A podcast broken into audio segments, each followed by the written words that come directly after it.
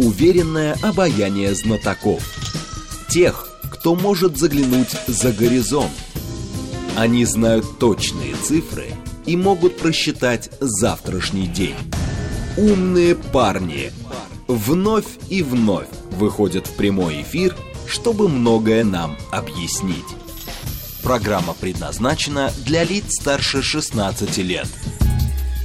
15 часов 6 минут, столица. Радиостанция «Говорит Москва», 94,8. Микрофон Евгения Волгина. Всем здравствуйте. Мы продолжаем. Михаил Делягин к нам пришел. Зампред комитета Госдумы по экономической политике, доктор экономических наук. Здравствуйте, Михаил Геннадьевич. Здравствуйте. Наши координаты 7373-94,8. Телефон, смски +7 925 888 8948. Телеграмм для сообщений «Говорит Москобот». Смотреть можно в YouTube-канале «Говорит Москва». С пылу жару аналитика британская, причем аналитика Центра экономических и бизнес-исследований. СЭБР, такая организация. Думаю, что вы знаете такую организацию. Не знаете такую. Нет. Но мало ли каких организаций есть. Ну, британские ученые, они знамениты, а британские экономисты особенно. То есть вы уже заранее предполагаете, что это так, потому что, как оказалось, что российская экономика по итогам года снизит показатели, хотя укрепление рубля в краткосрочной перспективе привело к тому, что по итогам года страна поднялась на 2 пункта в рейтинге года мировых экономик. Была на 11-м месте, стала на 9-м. По размерам экономики. О каких именно экономических показателях говорят господа из Англии? Британцы. Да. Показатели бывают разные. Есть показатели уровень жизни населения, есть показатели ВВП, есть показатели инвестиций. О чем именно они говорят? Есть показатели дефицит бюджета. Ну, в целом. Это же называется в целом. Ну, в целом нет такого слова. Так, ну то есть вы таким британские ученые, наплевать и забыть. Понимаете, когда-то Бродского спросили, что его больше всего потрясло на Западе. Бродский ответил: знаете, меня больше всего потрясло, что по-английски тоже можно сказать глупость. Вот когда я стал изучать то, что про нас пишут американцы, англичане и прочее, для меня самым большим потрясением стало то, что по-английски про Россию можно не сказать глупость. Но это по-прежнему остается исключением из правил. Любопытно просто еще заявление Андрея Белоусова, вот это в контексте того, что вот экономики ждать. Что с Андреем Рымовичем-то случилось? Нет, с ним ничего не случилось, с рублем случилось. Он сказал, что крепкий рубль уже сыграл свою роль для экономики, и теперь стране выгоднее, более слабая российская валюта. Помню, летом не только он, но и все остальные говорили, что нам нужно 75-80 рублей за доллар. Но поскольку они самоустранились, государство самоустранилось, не только Банк России, от исполнения своих прямых обязанностей по как бы стабилизации валютного рынка, но в первую очередь, конечно, Банк России самоустранился, и у них ничего не получалось, рубль укрепился. Поэтому они, что называется, дружно замолчали, а сейчас, когда они увидели, что рубль начал слабеть, ну, потому что против нас ввели дополнительные санкции, дополнительные проблемы, дополнительная паника, опять-таки Новый год наступает. И когда рубль начал слабеть под это дело, вот тут они проснулись и сказали: да-да-да, вы знаете, тогда мы немножко забежали вперед. Они, естественно, себя не цитируют, так сказать, летних. Они говорят: ну, рубль выполнился. И какая же, интересно, у крепкого рубля была миссия.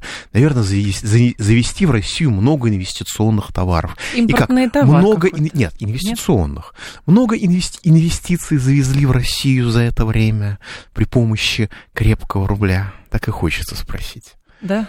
Ну, правда, с другой стороны, как сказал один видный единорос, после того, как мы подчинили Росстат Минэкономики развития, нам по плечу любые показатели. А Белоусов сказал, что крепкий рубль свою роль сыграл. Сейчас мы видим, что в условиях, когда у нас падают доходы компаний, просаживаются, а это сказывается на инвестициях, и в этих условиях нам, конечно, хорошо бы иметь рубль 70-80 рублей за доллар. Это, в общем, все плач экспортеров?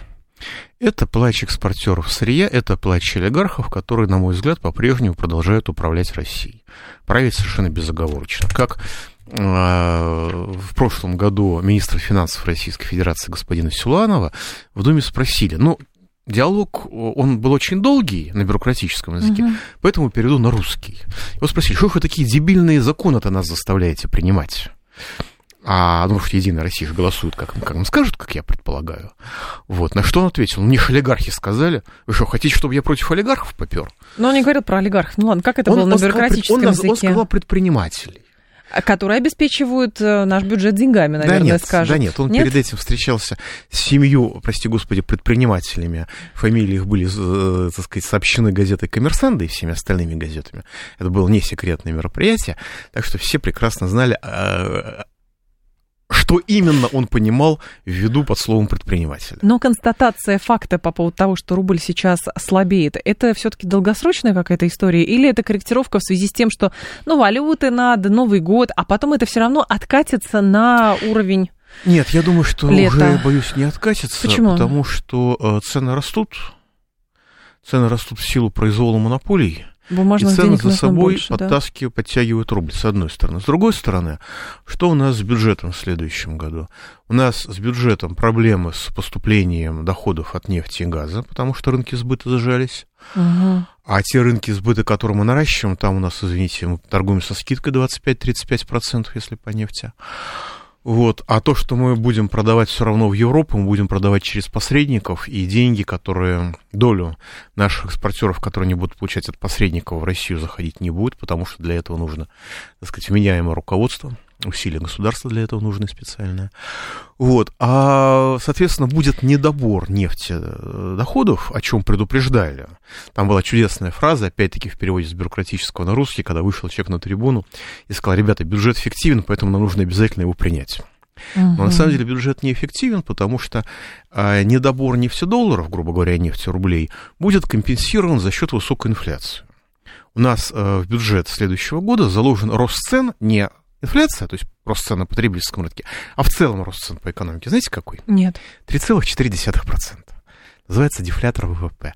3,4%, еще раз повторю. И люди на голубом глазу на основании этого бреда и безумия считали бюджет. Ну, вы понимаете, что если инфляция будет даже в 2 раза больше, то, соответственно, будут дополнительные инфляционные доходы. А то, что расходы, заложенные в бюджете, обесценятся, это никого не волнует. Ну так вот, для того, чтобы получить дополнительные доходы, нужно в том числе ослабить рубль. Насколько? Ну, я думаю, что товарищ Белоусов все сказал правильно.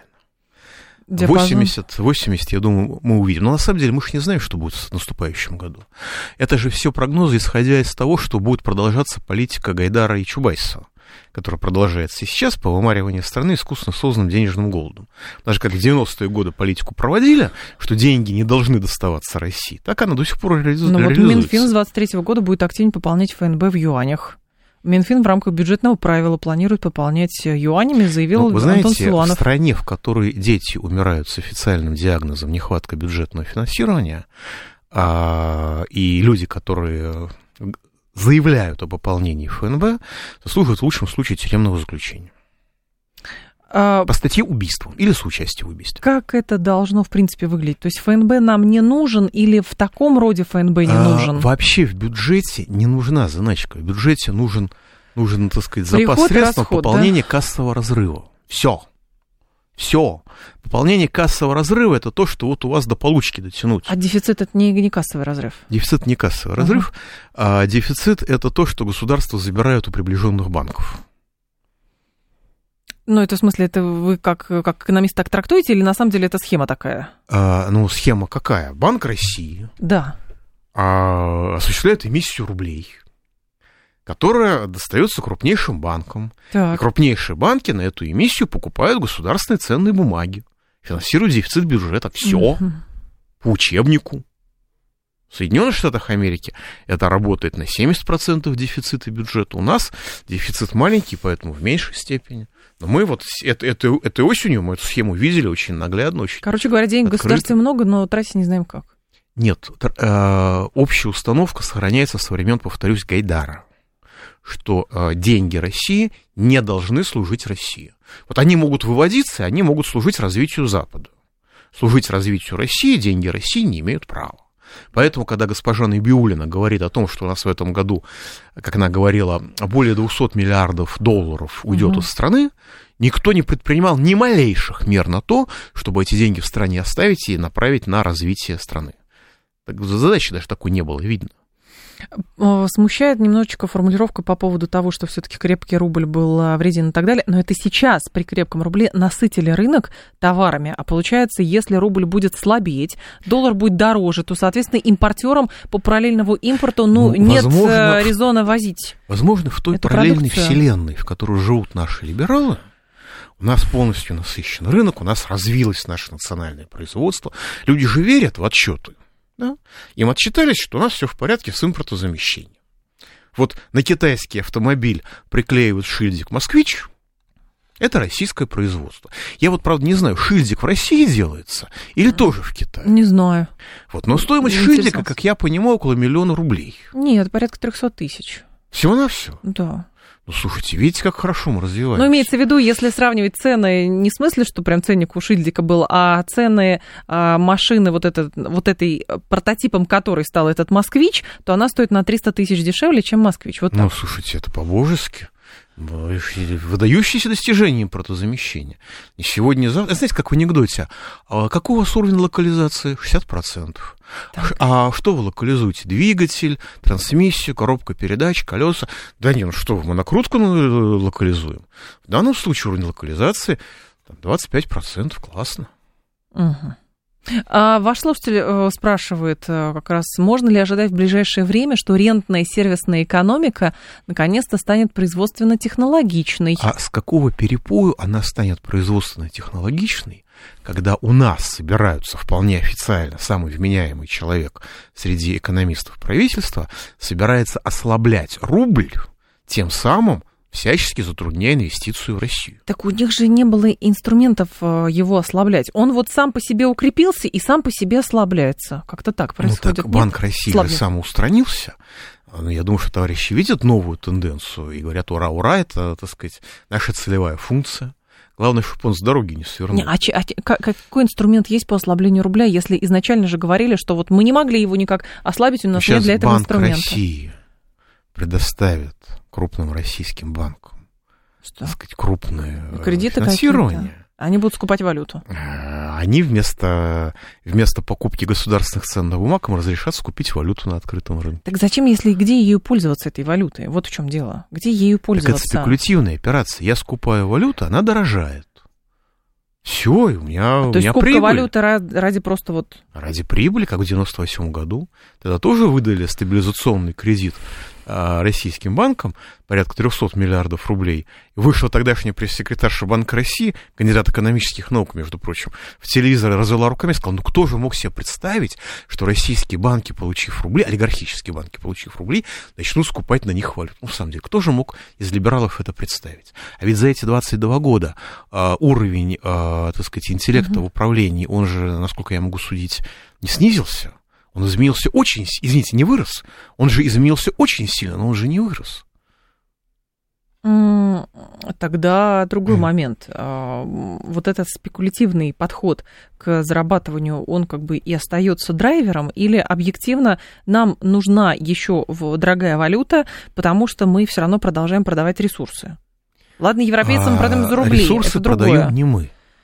Ресурсы продают спекулянты, экспортеры. Подождите, деньги-то в бюджет поступают от них. Нет, простите, мы ресурсы отдаем. Как происходит система? Мы поставляем на Запад или там теперь на Восток сырье. Так. Мы получаем за это сырье иностранную валюту, после чего эта иностранная валюта уходит обратно. Потому что ей нет применения в России. Нет, подождите, но налоги-то платят? Налоги платят, но это крошки.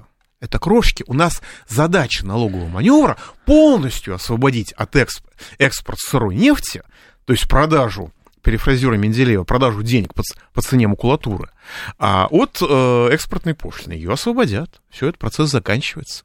А внутри страны налоги такие, что у нас вся нефтепереработка убыточная датируется государством. У нас нефтепереработка датируется государством. Все нефтеперерабатывающие заводы, они на субсидии сидят, триллионы рублей на это идут. Что, хорошо, тогда по-другому спрошу. Что позволяет менять как бы, экономические принципы от спекулятивного и переходить к производственному? А мы пока не видим этого перехода. А как это должно выглядеть? Во-первых, это налоговая революция. В рамках Уголовного кодекса только, пожалуйста.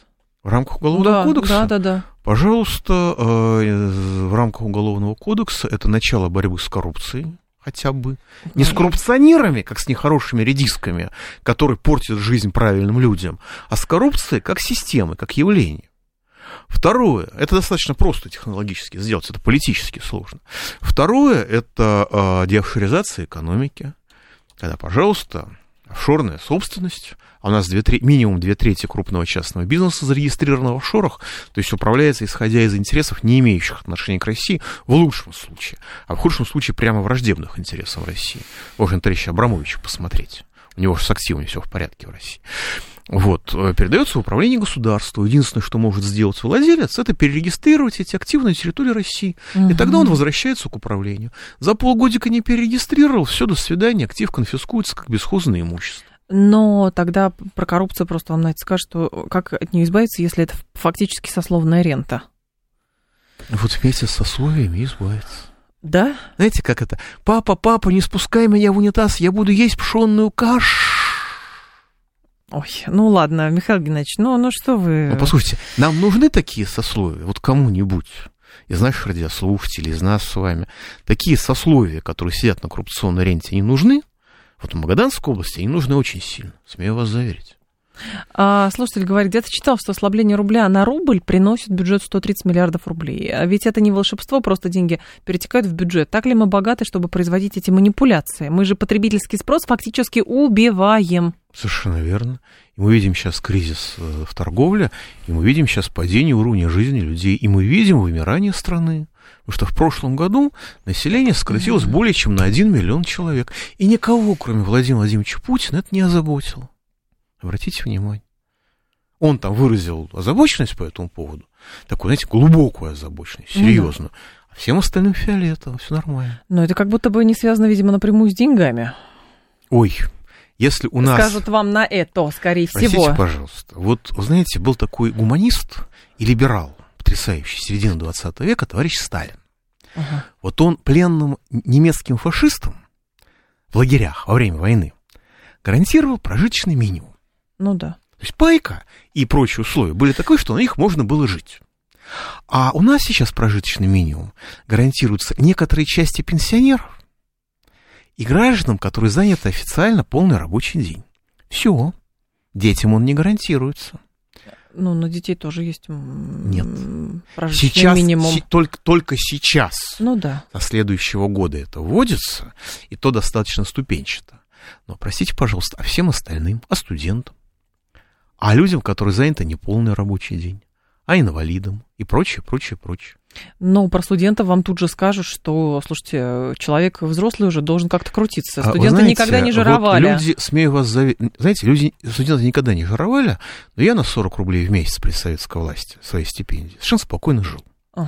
Ну, то есть без разносолов, но жил. И особых проблем не испытывал. А вот сейчас люди, которые говорят, что студент может жить на стипендию в 3000 рублей, просто знаете, что большинство этих людей – это люди, которые имеют в виду не то, что студент должен работать и грузчиком, не должен иметь время на учебу. Ну, скажем так, значимая часть этих людей, они просто имеют в виду студенческую проституцию. И все. Это большой красивый бизнес, он развит, он работает. И значительная часть людей, которые говорят, что студенты должны работать, они имеют в виду не работу по специальности, а имеют в виду студенческую проституцию. Точка. Ну, подработки имеется в виду. Просто подработки. Эта штука затягивает, простите. Такие. И наркотики туда же. Ну, то есть все, что вне Уголовного кодекса. Это уголовный кодекс. Нет, я не про реальную там проституцию про наркотики. Это создание условий для развития проституции, для того, чтобы целые поколения людей оказывались перед выборами. Или торговать собой, пусть не на панели, а в интернете, или, так сказать, мучиться вопросом, что я буду есть завтра. Ну, а кто-то каждый день мучается вопросом, что есть завтра, но это не значит, что человек поедет в проституцию. Нет, тоже не обязательно. Не обязательно, но это подталкивание. И это производит впечатление государственной политики на сегодняшний день. Особенно, знаете, вот заявление Дворковича все забыли на этот счет. Напомните, я не помню. Он сказал, что я не учился, ну, в переводе на русский язык, а я не учился, и видите, каким я умным вырос. Аж вице-премьер. Но он уже не вице-премьер. Он же давно не вице-премьер, но политика осталась, и подход остался. О каких инвестициях вы говорите? Если к нам нет конечного спроса, во что инвестировать? У нас инвестиции государства в ВПК, танки, пушки и остальное все вместо масла. Совершенно верно. У нас 3 драйвера роста. Ну, 3 драйвера, которые поддерживали экономику в этом году. Это было зерно и продажа зерна для того, чтобы турки сделали из него муку и заработали реальные деньги.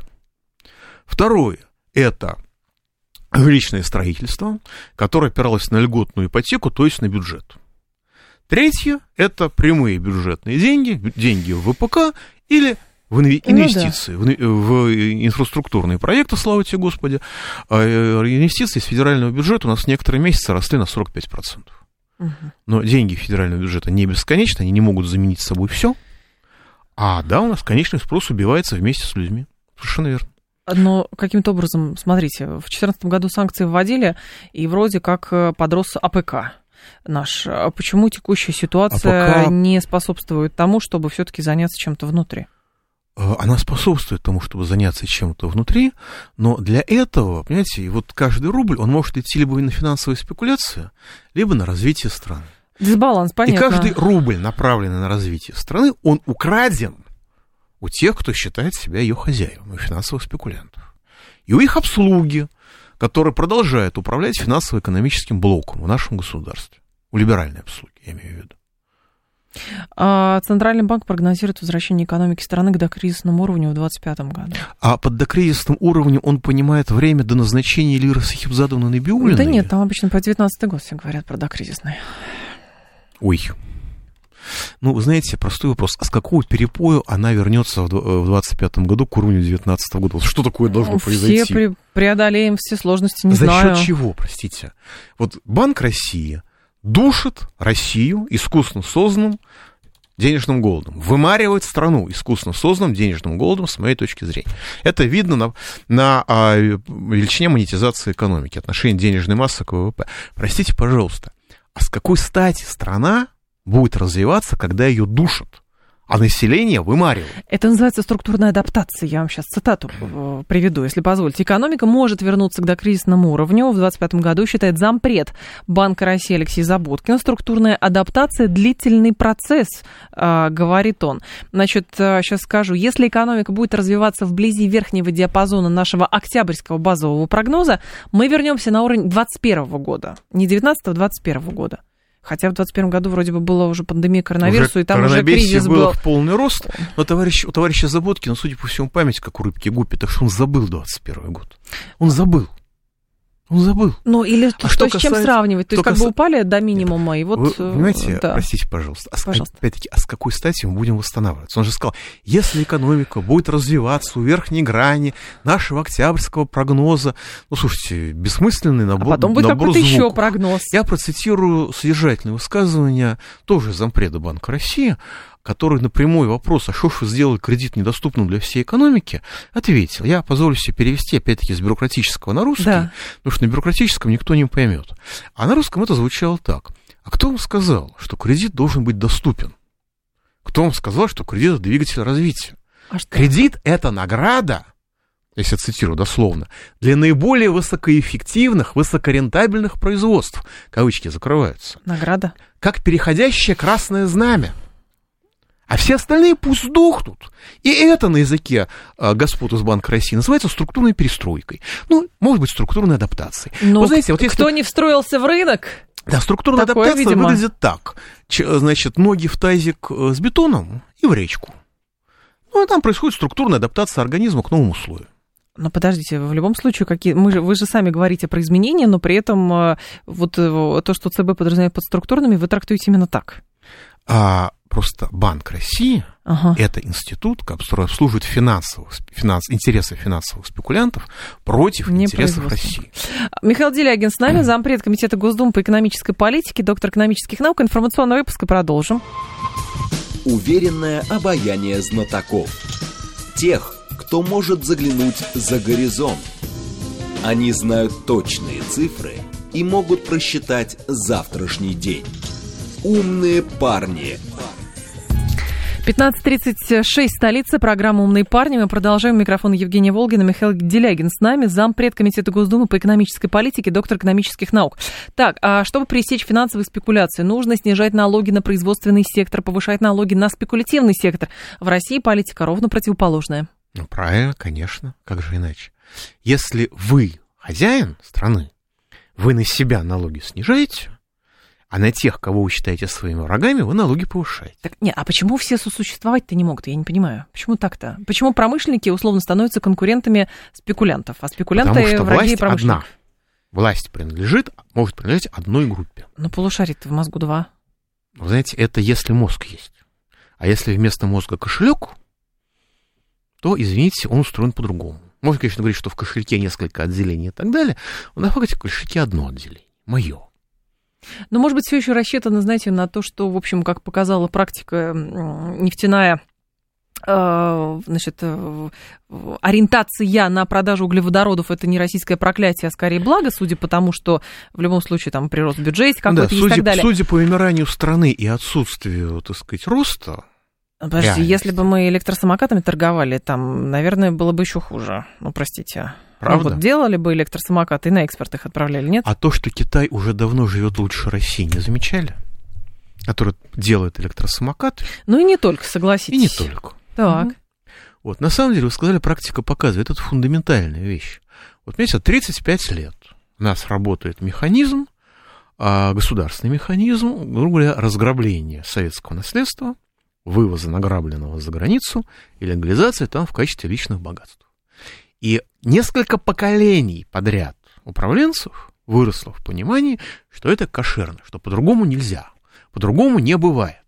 Вот все разговоры про возмездие, про мораль, про законы разбиваются о том, что Егор Тимурович Гайдар умер в своей постели, Анатолий Борисович Чубайс благоденствует, его люди до сих пор, как я понимаю, управляют Россией, Роман Аркадьевич Абрамович рулит нашей внешней политикой, если я правильно понимаю процесс переговоров и все остальное. И простите, пожалуйста, Россия — это что? Что такое Россия с точки зрения кошелька?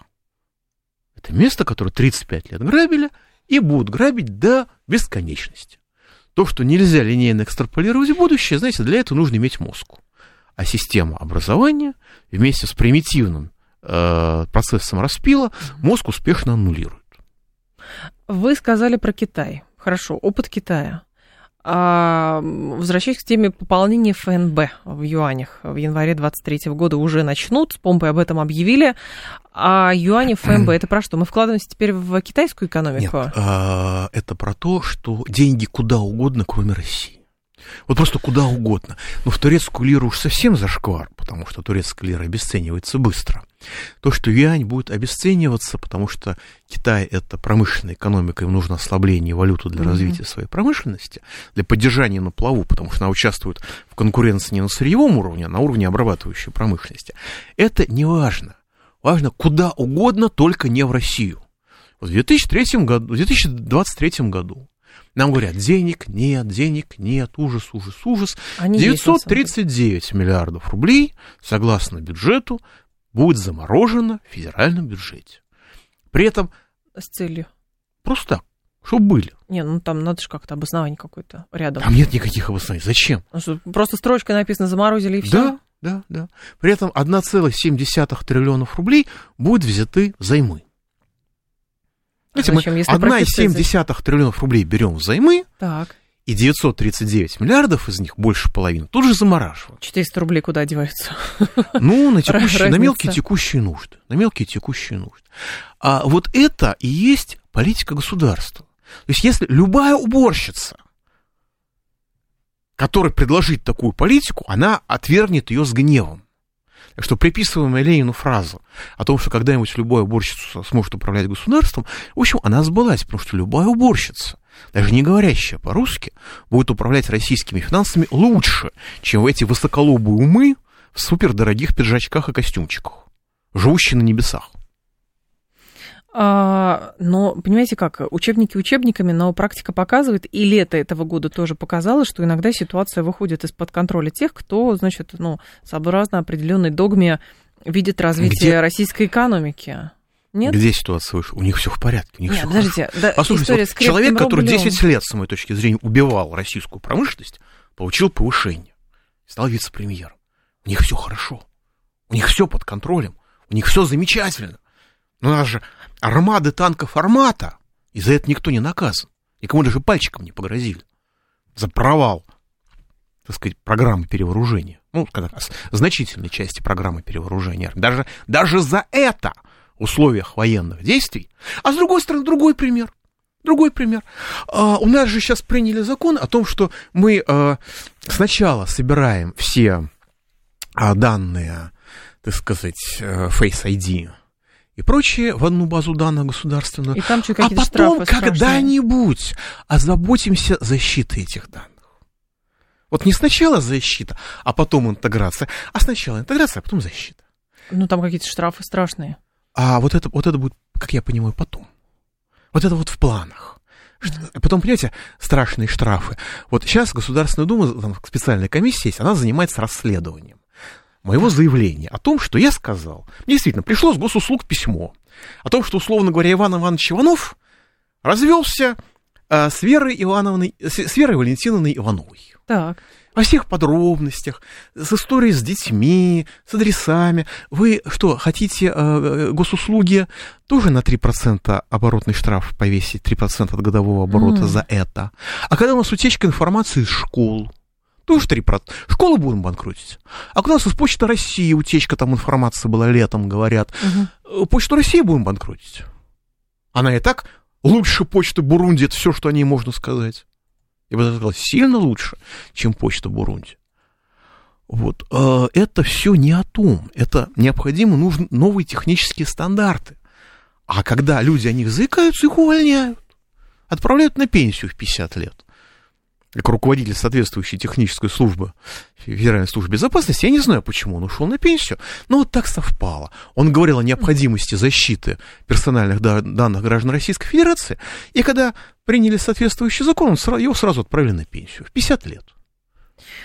А с вашей точки зрения, слушатели, не знаю, слушатели говорят, спрашивают, хорошо, вот ваш план, если Набиуллина, Силуанов, Белоусов, это все не про реальность, нет, про что-то другое. Белоусов это хороший макроэкономист, просто Белоусов, с волками да. Жить по волчьи.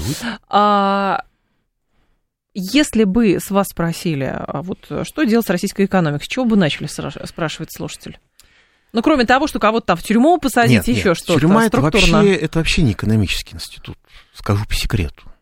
Это крупный производитель, но это не экономический институт. Ага. Значит, первое. Поскольку самая энергичная сила – это капитал, общество, капитал должен строить Россию, а не Швейцарию, или Китай, или Узбекистан.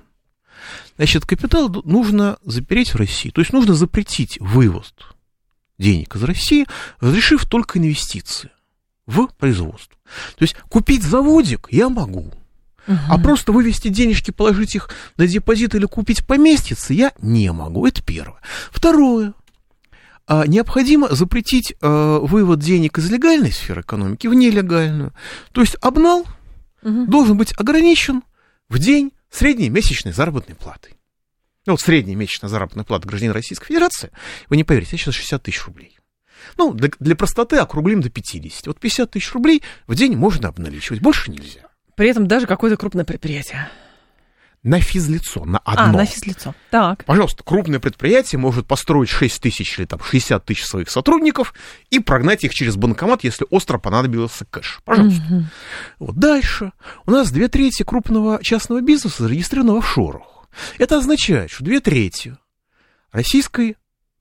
российской частной экономики управляются, исходя из интересов, которые не имеют ни малейшего отношения к Российской Федерации. В лучшем случае. А в худшем случае управляются по командам западных спецслужб. Потому что они контролируют офшорки. Значит, ребята, все офшорные активы, расположенные на территории Российской Федерации, передаются в управление Росимуществу. Добросовестный бизнесмен, об этом услышав, с воплем ужаса побежит перерегистрировать собственность в России, потому что такое госуправление мы все примерно понимаем, особенно госуправление чужими активами. Те, кто за полгода этого не сделает, конфискация как бесхозного имущества в соответствии с Гражданским кодексом. Это первый этап, когда капитал начинает развивать Россию, а не Швейцарию. или Польшу, или Украину. Следующий этап. Необходимо снизить, наша задача от финансовых спекуляций перейти к производству добавленной стоимости. Для того, чтобы производство добавленной стоимости было, люди должны работать не на ипотеку и не на яхты олигархов. Они должны работать на развитие своего дела. Нужно снизить базовые издержки экономики. Да? Снизить издержки. Дешевле кредита, вы имеете в виду? Кредит должен быть дешевый. Металл, сталь должна быть не золотая. Сталь должна быть из железа, а не из золота. По крайней мере, по цене. По химическому составу пусть товарищи металлурги разбираются, что им нравится. Так. Что им нужно. Но по цене она должна быть из железа, а не из золота. То есть это реально может быть дешевле? Это должно быть дешевле. Потому что как только вы начинаете ограничивать произвол монополий, начинаете смотреть, из чего складывается цена. Говорит, а будет дефицит сразу. Он говорит, будет. Вы хотите, как в Советском Союзе? Не будет. Вот у нас, например, автомобили «Лада Гранта» продаются по такой цене, как будто эта машина закупалась за границей, не имеющей ни одной иностранной втулки, а по цене, по курсу 100 рублей за доллар. Простите, пожалуйста, допустим, эту российскую сборку закупали за границей, но ее закупали за границей по 60 рублей за доллар, в крайнем случае по 70 рублей за доллар. Угу. И как только вы начинаете смотреть, из чего складывается цена, у вас там огромный люфт паники, огромный люфт алчности. С точки зрения экономики, это произвол монополий. Потому что я могу свою панику, свою алчность загладывать в цену, потому что государство поощряет ограбление мной потребителей как монополист. Тогда нужно дробить эти монополии? Зачем? Или в госуправление отправлять? Нет, просто проверка структуры цены. Нормальная антимонопольная процедура. Я напомню, что, скажем, в Германии антимонопольная служба еще в 1998 году имела право при резком колебании цены, в Германии, рыночной стране, да, сначала возвращать цену на место, а потом уже выяснять, что это было. И если по старой цене товар не продавался, это уже была уголовка. Повторюсь, в Германии, не в Камбодже, не в Северной Корее, в Германии, в рыночной. Вот дальше, что означает? Нам нужно минимизировать издержки. Это значит, что базовые отрасли экономики, включая крупные банки, должны работать не на свои сверхприбыли, а должны работать на минимизацию издержек, на создание благоприятных условий для всей экономики. Простите, это мотивация не частного бизнеса. Это мотивация общественного сектора. То есть национализация, как в Англии после войны, 51% государству, остальное, пожалуйста, товарищи бизнесмены, зарабатывайте за счет применения современных технологий и за счет развития экспорта. А внутри страны ваша задача обеспечивать надежность поставок по минимальным ценам, а что не минимально, у нас проверит антимонопольная служба с правами экономического КГБ. Так обанкротившаяся Англия, она была банкротом по итогам Второй мировой войны. Она за 5 лет, без всякого плана Маршалла, вернулась в круг промышленно развитых государств. За пятилеточку. Так. Дальше. Понятно, что там выкупать по рыночной цене, конечно же. Только нужно тоже посмотреть. Если, есть такая норма, что нужно вкладывать в развитие производства, только по-хорошему, в среднем половину прибыли. Угу. Если я вкладываю меньше, скажем, по крупнейшим нашим черным металлургическим предприятиям, там четверть, а не половина. Значит, недоданные они должны вернуть государству. Можно деньгами, можно акциями. Ребят, как хотите. На ваш свободный демократический выбор. Так. А если какой-нибудь там сверхразумный человек все это выполнял, значит, государство ему должно, государство ему заплатит, ничего страшного. У нас в Фонде национального благосостояния 1,5 триллиона рублей валяется. А история с жильем. Я помню, что мы с вами неоднократно говорили на тему того, что в любой непонятной ситуации нужно строить дороги, газопроводы все равно в любом случае, пригодится. Вопрос с жильем.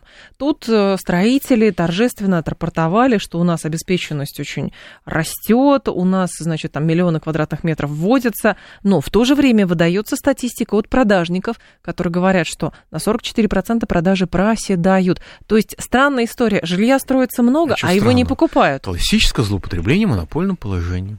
Дорого? Нет, хуже. У нас за этот год раза в 2 выросла цена жилья. Почему? Да. Льготная ипотека. Одной рукой мы стимулируем спрос. Другой рукой повышаем цены. Значит, если не ограничивать произвол монополий, то стимулирование спроса приведет не столько к росту предложения, сколько к завышению цен. Они скажут, можно, чтобы льготная ипотека была, но цены не росли? Нельзя. Элементарно ограничивать произвол монополий, простите, пожалуйста. когда у нас подсечно-огневая архитектура, когда у нас горят пустующие торговые центры, чтобы освободить места для человейников, это моя гипотеза, простите, пожалуйста, когда устроятся человейники, в которых люди размножаться не могут, потому что там нет места не то, что для детей, там нет места для второго человека. О чем речь, простите? Это закладывается уничтожение страны. И все в этих человейниках. Ради позолоченной орды, которая деликатно именуется строительным комплексом. Который говорит, нам нужно 5 миллионов мигрантов, потому что работу русским мы давать не хотим. Точка. Говорит, а русские работать не хотят. Правильно. За миску супа? За миску супа никто не хочет, согласна. За миску супа русские работать не хотят. Русскому нужно платить за коммуналку. Извините. Ко всему прочему, у русского еще нехорошая культура. Русские считают, что взятка – это плохо. Когда на него выписывают 80 тысяч рублей, а выдают на руки 40, а носитель русской культуры считает, что это неправильно. Значит, он должен быть замещен в представлении значительной части нашего государства людьми, которые рассматривают коррупцию как нормальную деловую транзакцию, а не как преступление. Что мы и видим. Слушатели говорят, а где брать технологии с учетом того, что рубль сейчас дешевеет? Это получается даже не импортное оборудование невозможно закупить. Невозможно. Хоть в той стране, где можно было бы... И говорит, что оно не должно быть доступным. В переводе на русский язык. Зачем вам импортное оборудование? Зачем что-то производить, когда мы существуем ради финансовых спекуляций? А люди, которые мешаются, пусть вымрут. Но он дословно не говорил, что мы существуем ради финансовых спекуляций. Он этого не говорил. Он говорил, что нам нужно ослаблять рубль. В переводе на русский язык это означает, что мы живем ради финансовых спекуляций, экспорта сырья, а население лишнее не вписалось в рынок, и бог с ним. Напротив, правда, вам на это ответят, что, слушайте, но как если мы сейчас не будем помогать экспортерам, то у нас экспортеры перестанут в бюджет нужные суммы платить, и, соответственно, вообще ничего не будет. Ну, как это странно. Пожалуйста, экспортеры, повторюсь, что они делают? Они поставляют сырье за копейки, которые при этом тут же уходят из страны. То, что имеет бюджет, это крошки, которые просыпаются с господского стола западных монополий. Слушатель говорит... Это колониальная система. Россия с экономической точки зрения является классической колонией, абсолютной колонией. Санкционные... Когда не просто, знаете, за бисер и бусы и пустые бутылки покупают золото, так еще потом эти пустые бутылки себе забирают. Слушатели говорят, как вы оцениваете все-таки эффект от санкционного давления? Знаете, я имел удовольствие госпожи Набиуллиной в Государственной Думе сказать, что ваши санкции хуже западных. И госпожа Набиуллина на это не возражала. Она там возражала на другое, но вот на это она не возражала. Я начал ее уважать, в общем, честная женщина местами. Так что санкционное давление Запада по сравнению с санкционным давлением Банка России, Минфина, это детский сад, штаны на лямках. Многие говорят, что давайте устроим мобилизационную экономику, тогда нам это поможет. Андрей Рымович Белоусов в свое время дал прекрасное интервью, РБК, по-моему, где очень подробно объяснил, что, понимаете, мобилизационная экономика – это ситуация, когда чиновники отвечают за последствия своих действий. Поэтому у нас это не получится. Сейчас он говорит по-другому. В интервью «Россия-24» мобилизационной экономики не существует. Есть понятие мобилизационного общества. Экономика – это часть понятия мобилизационное общество. И, хотя и другого типа, была создана в Израиле, считает Белоусов, мобилизационная экономика. Это всегда военизированная история, это всегда отказ от личных интересов перед государственными. Неправда. Это просто неправда. Расскажите израильтянам, что у них отказ от личных интересов. Они будут долго и весело смеяться. Да? Конечно. Но, вы знаете, у меня много знакомых израильтян, и те из них, кто не служит в каких-то структурах, они даже не могут себе вообразить, что они должны отказаться от личных интересов ради государства. Почему-то мобилизационную экономику почему-то подразумевает, что это все для фронта исключительно. Хотя по факту сейчас получается, что иногда бизнес всё реагирует... Все для развития. Мобилизационная экономика – это все для развития. Но как только чиновник слышит слово «развитие» экономически, а он понимает, что он служит финансовым спекулянтам против развития данной территории. Если он не будет этого служить, его уволят к чертовой матери и забудут, как его звать.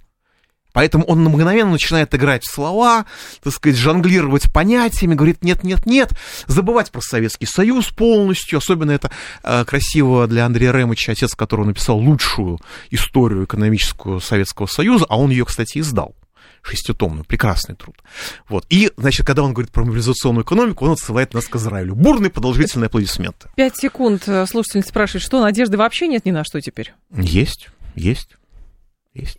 Или эта система одумается, и паразит станет лошадью, ну или лошадью станет кто-нибудь другой. Михаил Делягин был с нами, зампред комитета Госдумы по экономической политике, доктор экономических наук. Михаил Геннадьевич, спасибо, ждем вас снова. Зовите. Далее у нас провиант, потом новости. Юрий Буткин. До завтра. Всем со всеми прощаюсь. Хорошего вечера.